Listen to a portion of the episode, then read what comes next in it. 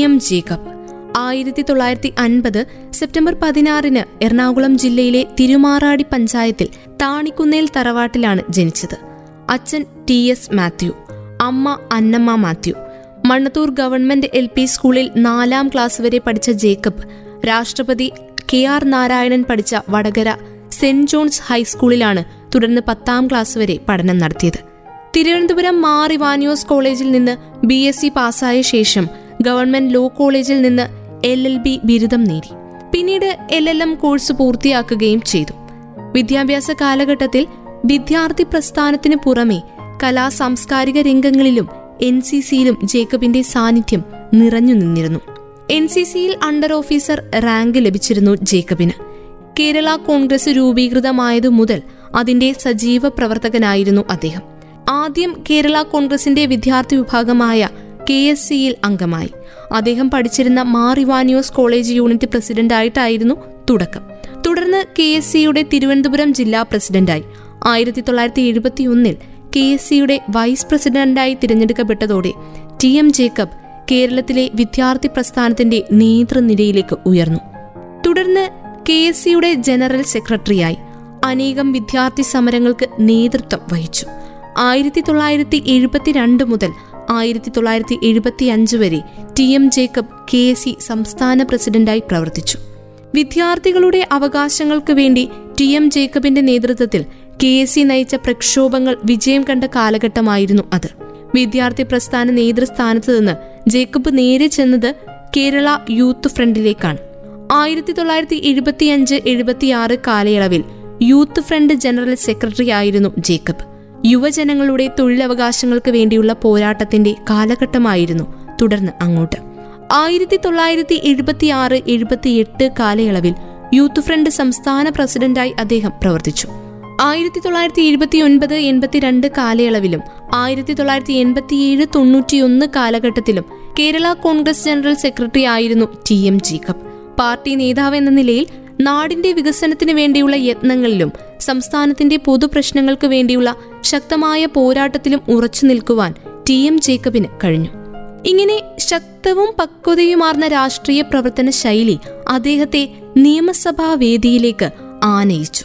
ആയിരത്തി തൊള്ളായിരത്തി എഴുപത്തിയേഴ് മാർച്ചിൽ നിയമസഭയിലെ ഏറ്റവും പ്രായം കുറഞ്ഞ അംഗമായി സത്യപ്രതിജ്ഞ ചെയ്യുകയായിരുന്നു ടി എം ജേക്കബ്. അങ്ങനെ അദ്ദേഹം നാല് പ്രാവശ്യം പിന്നീട് മന്ത്രിയായി. ആദ്യം ആയിരത്തി തൊള്ളായിരത്തി എൺപത്തിരണ്ട് മുതൽ എൺപത്തിയേഴിൽ വിദ്യാഭ്യാസ മന്ത്രിയാവുകയും തൊണ്ണൂറ്റിയൊന്ന് മുതൽ തൊണ്ണൂറ്റിയാറ് വരെ ജലസേചന സാംസ്കാരിക മന്ത്രിയായും ഭരണപാഠവും തെളിയിച്ചു. രണ്ടായിരത്തി ഒന്നിൽ ജലസേചന ജലവിതരണ മന്ത്രിയായാണ് ചുമതലയേറ്റത്. രണ്ടായിരത്തി പതിനൊന്നിൽ ഭക്ഷ്യ സിവിൽ സപ്ലൈസ് മന്ത്രിയായി. ടി എം ജേക്കബ് ആയിരത്തി തൊള്ളായിരത്തി എഴുപത്തിയേഴിൽ പിറവത്ത് നിന്നാണ് ആദ്യമായി നിയമസഭയിലേക്ക് എത്തുന്നത്. തൊണ്ണൂറ്റിയൊന്ന് തൊണ്ണൂറ്റിയാറ് രണ്ടായിരത്തി ഒന്ന് ഘട്ടങ്ങളിലും അദ്ദേഹം പിറവത്തെ പ്രതിനിധീകരിച്ചു. ഇടയ്ക്ക് ആയിരത്തി തൊള്ളായിരത്തി എൺപത് ആയിരത്തി തൊള്ളായിരത്തി എൺപത്തിരണ്ട് ആയിരത്തി തൊള്ളായിരത്തി എൺപത്തിയേഴ് വർഷങ്ങളിൽ കോതമംഗലം നിയോജക മണ്ഡലത്തെ പ്രതിനിധീകരിച്ചാണ് അദ്ദേഹം നിയമസഭയിൽ എത്തിയത്. കേരള നിയമസഭ കണ്ട ഏറ്റവും മികച്ച സാമാജികനെന്ന് മുൻമന്ത്രി സി. അച്യുതമേനോൻ ഇദ്ദേഹത്തെ പ്രശംസിച്ചിട്ടുണ്ട്. നിയമസഭ അംഗമായിരിക്കെ സഭയിൽ അവതരിപ്പിക്കുന്ന ബില്ലുകളിന്മേലുള്ള ജേക്കബിന്റെ വിശകലനങ്ങൾ നമ്മുടെ നിയമസഭാ പ്രവർത്തന ചരിത്രത്തിലെ രചതരേഖകളാണ്. കാര്യങ്ങൾ ഇത്രയും നന്നായി പഠിച്ചവതരിപ്പിക്കുന്ന മറ്റൊരംഗമില്ല എന്നാണ് ടി എം ജേക്കബിനെ കുറിച്ച് സ്പീക്കർമാരും മുതിർന്ന നേതാക്കളും സഹപ്രവർത്തകരും മാധ്യമങ്ങളും വാഴ്ത്തിയിട്ടുള്ളത്. വിദ്യാഭ്യാസ മന്ത്രി ആയിരിക്കെ മഹാത്മാഗാന്ധി സർവകലാശാല സ്ഥാപിക്കുകയും യൂത്ത് വെൽഫെയർ വകുപ്പ് രൂപീകരിക്കുകയും സ്കൂൾ യുവജനോത്സവം മഹാമേളയാക്കാൻ തുടക്കമിടുകയും സ്കൂളുകളിൽ തൊഴിലധിഷ്ഠിത വിദ്യാഭ്യാസം കൊണ്ടുവരികയും ചെയ്ത ടി എം ജേക്കബാണ് പ്രീ ഡിഗ്രി കോഴ്സ് കോളേജുകളിൽ നിന്ന് വേർപെടുത്താൻ തുടക്കമിട്ടത്. അതിനായി അന്ന് ജേക്കബ് കൊണ്ടുവന്ന പ്രീ ഡിഗ്രി ബോർഡിനെ നഖശികാന്തം എതിർത്ത അന്നത്തെ പ്രതിപക്ഷ കക്ഷികൾക്ക് അവർ അധികാരത്തിൽ വന്നപ്പോൾ പ്ലസ് ടു എന്ന പേരിൽ അത് തന്നെ നടപ്പിലാക്കേണ്ടി വന്നു. അങ്ങനെ നടപ്പിലാക്കേണ്ടി വന്നത് അവർക്ക് കാലം നൽകിയ മധുരമായ തിരിച്ചടിയായിരുന്നു. തിരുവനന്തപുരത്ത് ശാസ്ത്ര സാങ്കേതിക മ്യൂസിയവും പ്ലാനറ്റോറിയവും സ്ഥാപിച്ചത് ടി എം ജേക്കബ് വിദ്യാഭ്യാസ മന്ത്രിയായിരുന്ന കാലയളവിലാണ്. മന്ത്രിപദത്തിന്റെ രണ്ടാം മൂഴത്തിൽ ജലസേചന ജലവിതരണ വകുപ്പിനെ ജേക്കബ് ശ്രദ്ധേയമാക്കി.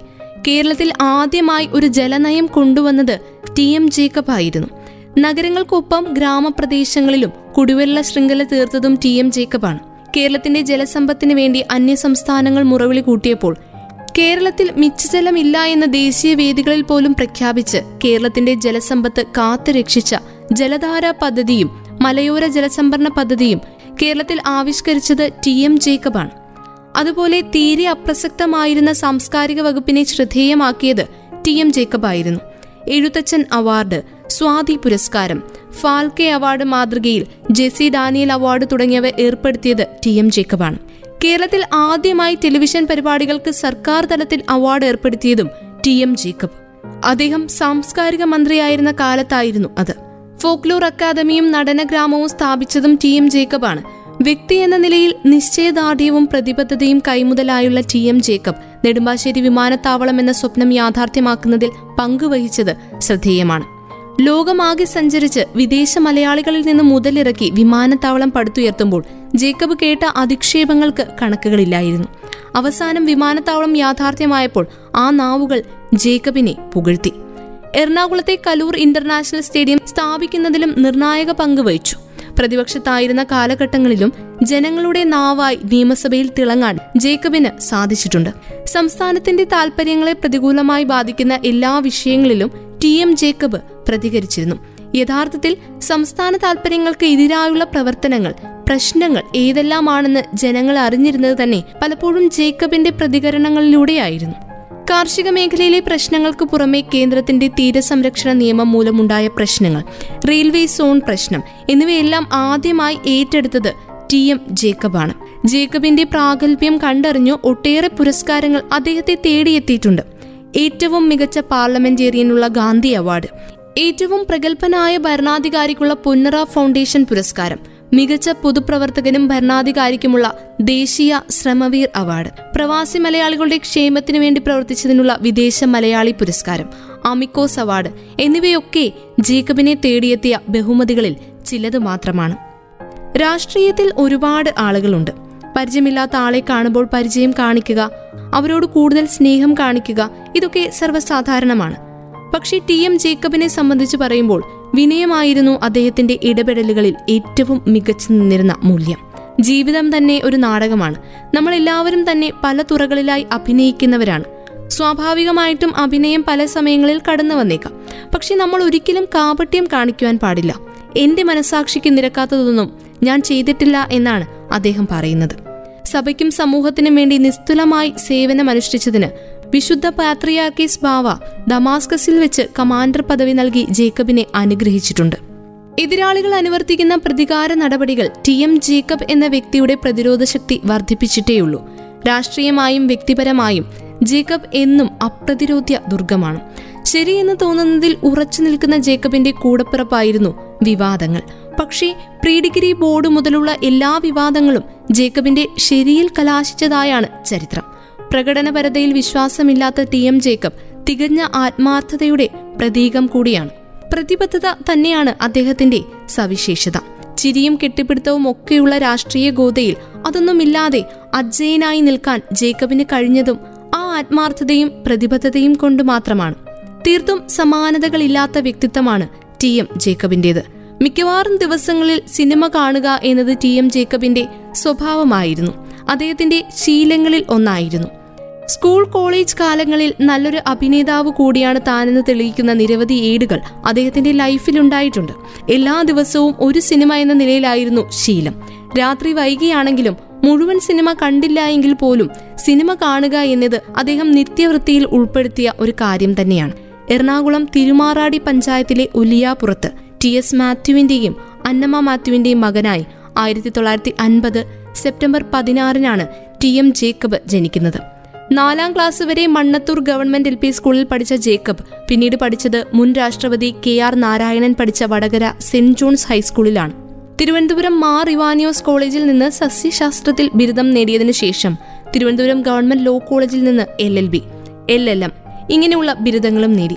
നിരവധി വിദേശ രാജ്യങ്ങൾ സന്ദർശിച്ച ജേക്കബ് എന്റെ ചൈന പര്യടനം മൈ ചൈനീസ് ഡയറി എന്നീ പുസ്തകങ്ങളും രചിച്ചിട്ടുണ്ട്. കേരള കോൺഗ്രസ് വിദ്യാർത്ഥി വിഭാഗമായ കെ എസ് സിയിലൂടെയാണ് ടി എം ജേക്കബ് രാഷ്ട്രീയത്തിൽ പ്രവേശിച്ചത്. മാറിവാനിയോസ് കോളേജ് യൂണിറ്റ് പ്രസിഡന്റായിട്ടായിരുന്നു തുടക്കം. ആയിരത്തി തൊള്ളായിരത്തി തൊണ്ണൂറ്റി മൂന്നിൽ കേരള കോൺഗ്രസുമായി വേർപിരിഞ്ഞ ജേക്കബ് പുതിയ രാഷ്ട്രീയ കക്ഷി രൂപീകരിക്കുകയുണ്ടായി. ആയിരത്തി തൊള്ളായിരത്തി എഴുപത്തിയേഴ് മുതൽ രണ്ടായിരത്തി ഒന്ന് വരെ തുടർച്ചയായി ഏഴ് തവണ നിയമസഭയിലെത്തി. രണ്ടായിരത്തി അഞ്ചിലെ പഞ്ചായത്ത് തെരഞ്ഞെടുപ്പിൽ കെ കരുണാകരനോടൊപ്പം ഡി ഐ സിയിൽ പോവുകയും പഞ്ചായത്ത് തെരഞ്ഞെടുപ്പിൽ യു ഡി എഫിനെതിരെ പ്രവർത്തിക്കുകയും ചെയ്തു. പിന്നീട് യു ഡി എഫിൽ തിരികെ എത്തിയ അദ്ദേഹം രണ്ടായിരത്തി ആറിലെ നിയമസഭാ തിരഞ്ഞെടുപ്പിൽ പിറവം മണ്ഡലത്തിൽ സി പി ഐ എമ്മിലെ എം എം ജേക്കബിനോട് പരാജയപ്പെട്ടു. നിയമസഭ കണ്ട ഏറ്റവും മികച്ച സാമാജികൻ എന്ന് സി അച്യുതമേനോൻ പറഞ്ഞ ടി എം ജേക്കബ് ഏറ്റവും കൂടുതൽ സ്വകാര്യ ബില്ലുകൾ അവതരിപ്പിച്ച നിയമസഭാ സാമാജികരിൽ ഒരാളുകൂടിയാണ് വിദ്യാഭ്യാസ മന്ത്രിയായിരിക്കെ ആയിരത്തി തൊള്ളായിരത്തി എൺപത്തി ആറ് ജൂൺ ഇരുപത്തിനാലിന് നിയമസഭയിൽ ചോദ്യോത്തരവേള മുഴുവൻ പ്രീ ഡിഗ്രി ബോർഡിനെ പറ്റിയുള്ള ചോദ്യങ്ങളും ഉപചോദ്യങ്ങളും ഉൾപ്പെടെ മുപ്പത് ചോദ്യങ്ങൾക്കാണ് ജേക്കബ് ഒറ്റയ്ക്ക് മറുപടി നൽകിയത്. രാവിലെ എട്ടര മുതൽ പതിനൊന്നര വരെ നിയമസഭയിൽ മറുപടി നൽകി വിസ്മയിപ്പിച്ചത് കേരള നിയമസഭയിലെ തന്നെ ആദ്യ സംഭവമായിരുന്നു. നമ്മുടെ നാട്ടിൽ മരിച്ച ശേഷം മഹാന്മാരായി വാഴ്ത്തപ്പെട്ട നേതാക്കൾ അനവധിയുണ്ട്. മഹാന്മാരായ നേതാക്കൾ ജീവിച്ചിരിക്കെ തന്നെ മിടുക്കൻ എന്ന് വിശേഷിപ്പിച്ച രാഷ്ട്രീയ നേതാക്കൾ വളരെ വിരളവുമാണ്. അതിലൊരാളാണ് ടി എം ജേക്കബ്. നിയമസഭയിൽ കാര്യങ്ങളിൽ എല്ലാം പഠിപ്പിച്ച് അവതരിപ്പിക്കുന്ന ടി എം ജേക്കബിനെ കണ്ടു പഠിക്കുവാൻ പ്രതിപക്ഷ നേതാക്കൾ ഉൾപ്പെടെ അനുയായികളോട് ആവശ്യപ്പെട്ടിരുന്നു. E M S Namboodiripad C Achutha Menon V S Achuthanandan തുടങ്ങിയ നേതാക്കളൊക്കെ അദ്ദേഹത്തിന്റെ രാഷ്ട്രീയ പ്രവർത്തനങ്ങളെ എല്ലായ്പ്പോഴും ഉയർത്തി. ജേക്കബിന്റെ ഭരണ പാടവത്തെയും മികവിനെയും എടുത്തുകാട്ടി. ഇത്രയും സമയം പ്രത്യേക പരിപാടിയിൽ നിങ്ങൾക്കൊപ്പം ഉണ്ടായിരുന്നത് ഞാൻ കല്യാണി. തുടർന്നും കേട്ടുകൊണ്ടേയിരിക്കും radio Mangalam ninety one point two നാടിനൊപ്പം നീരിനൊപ്പം.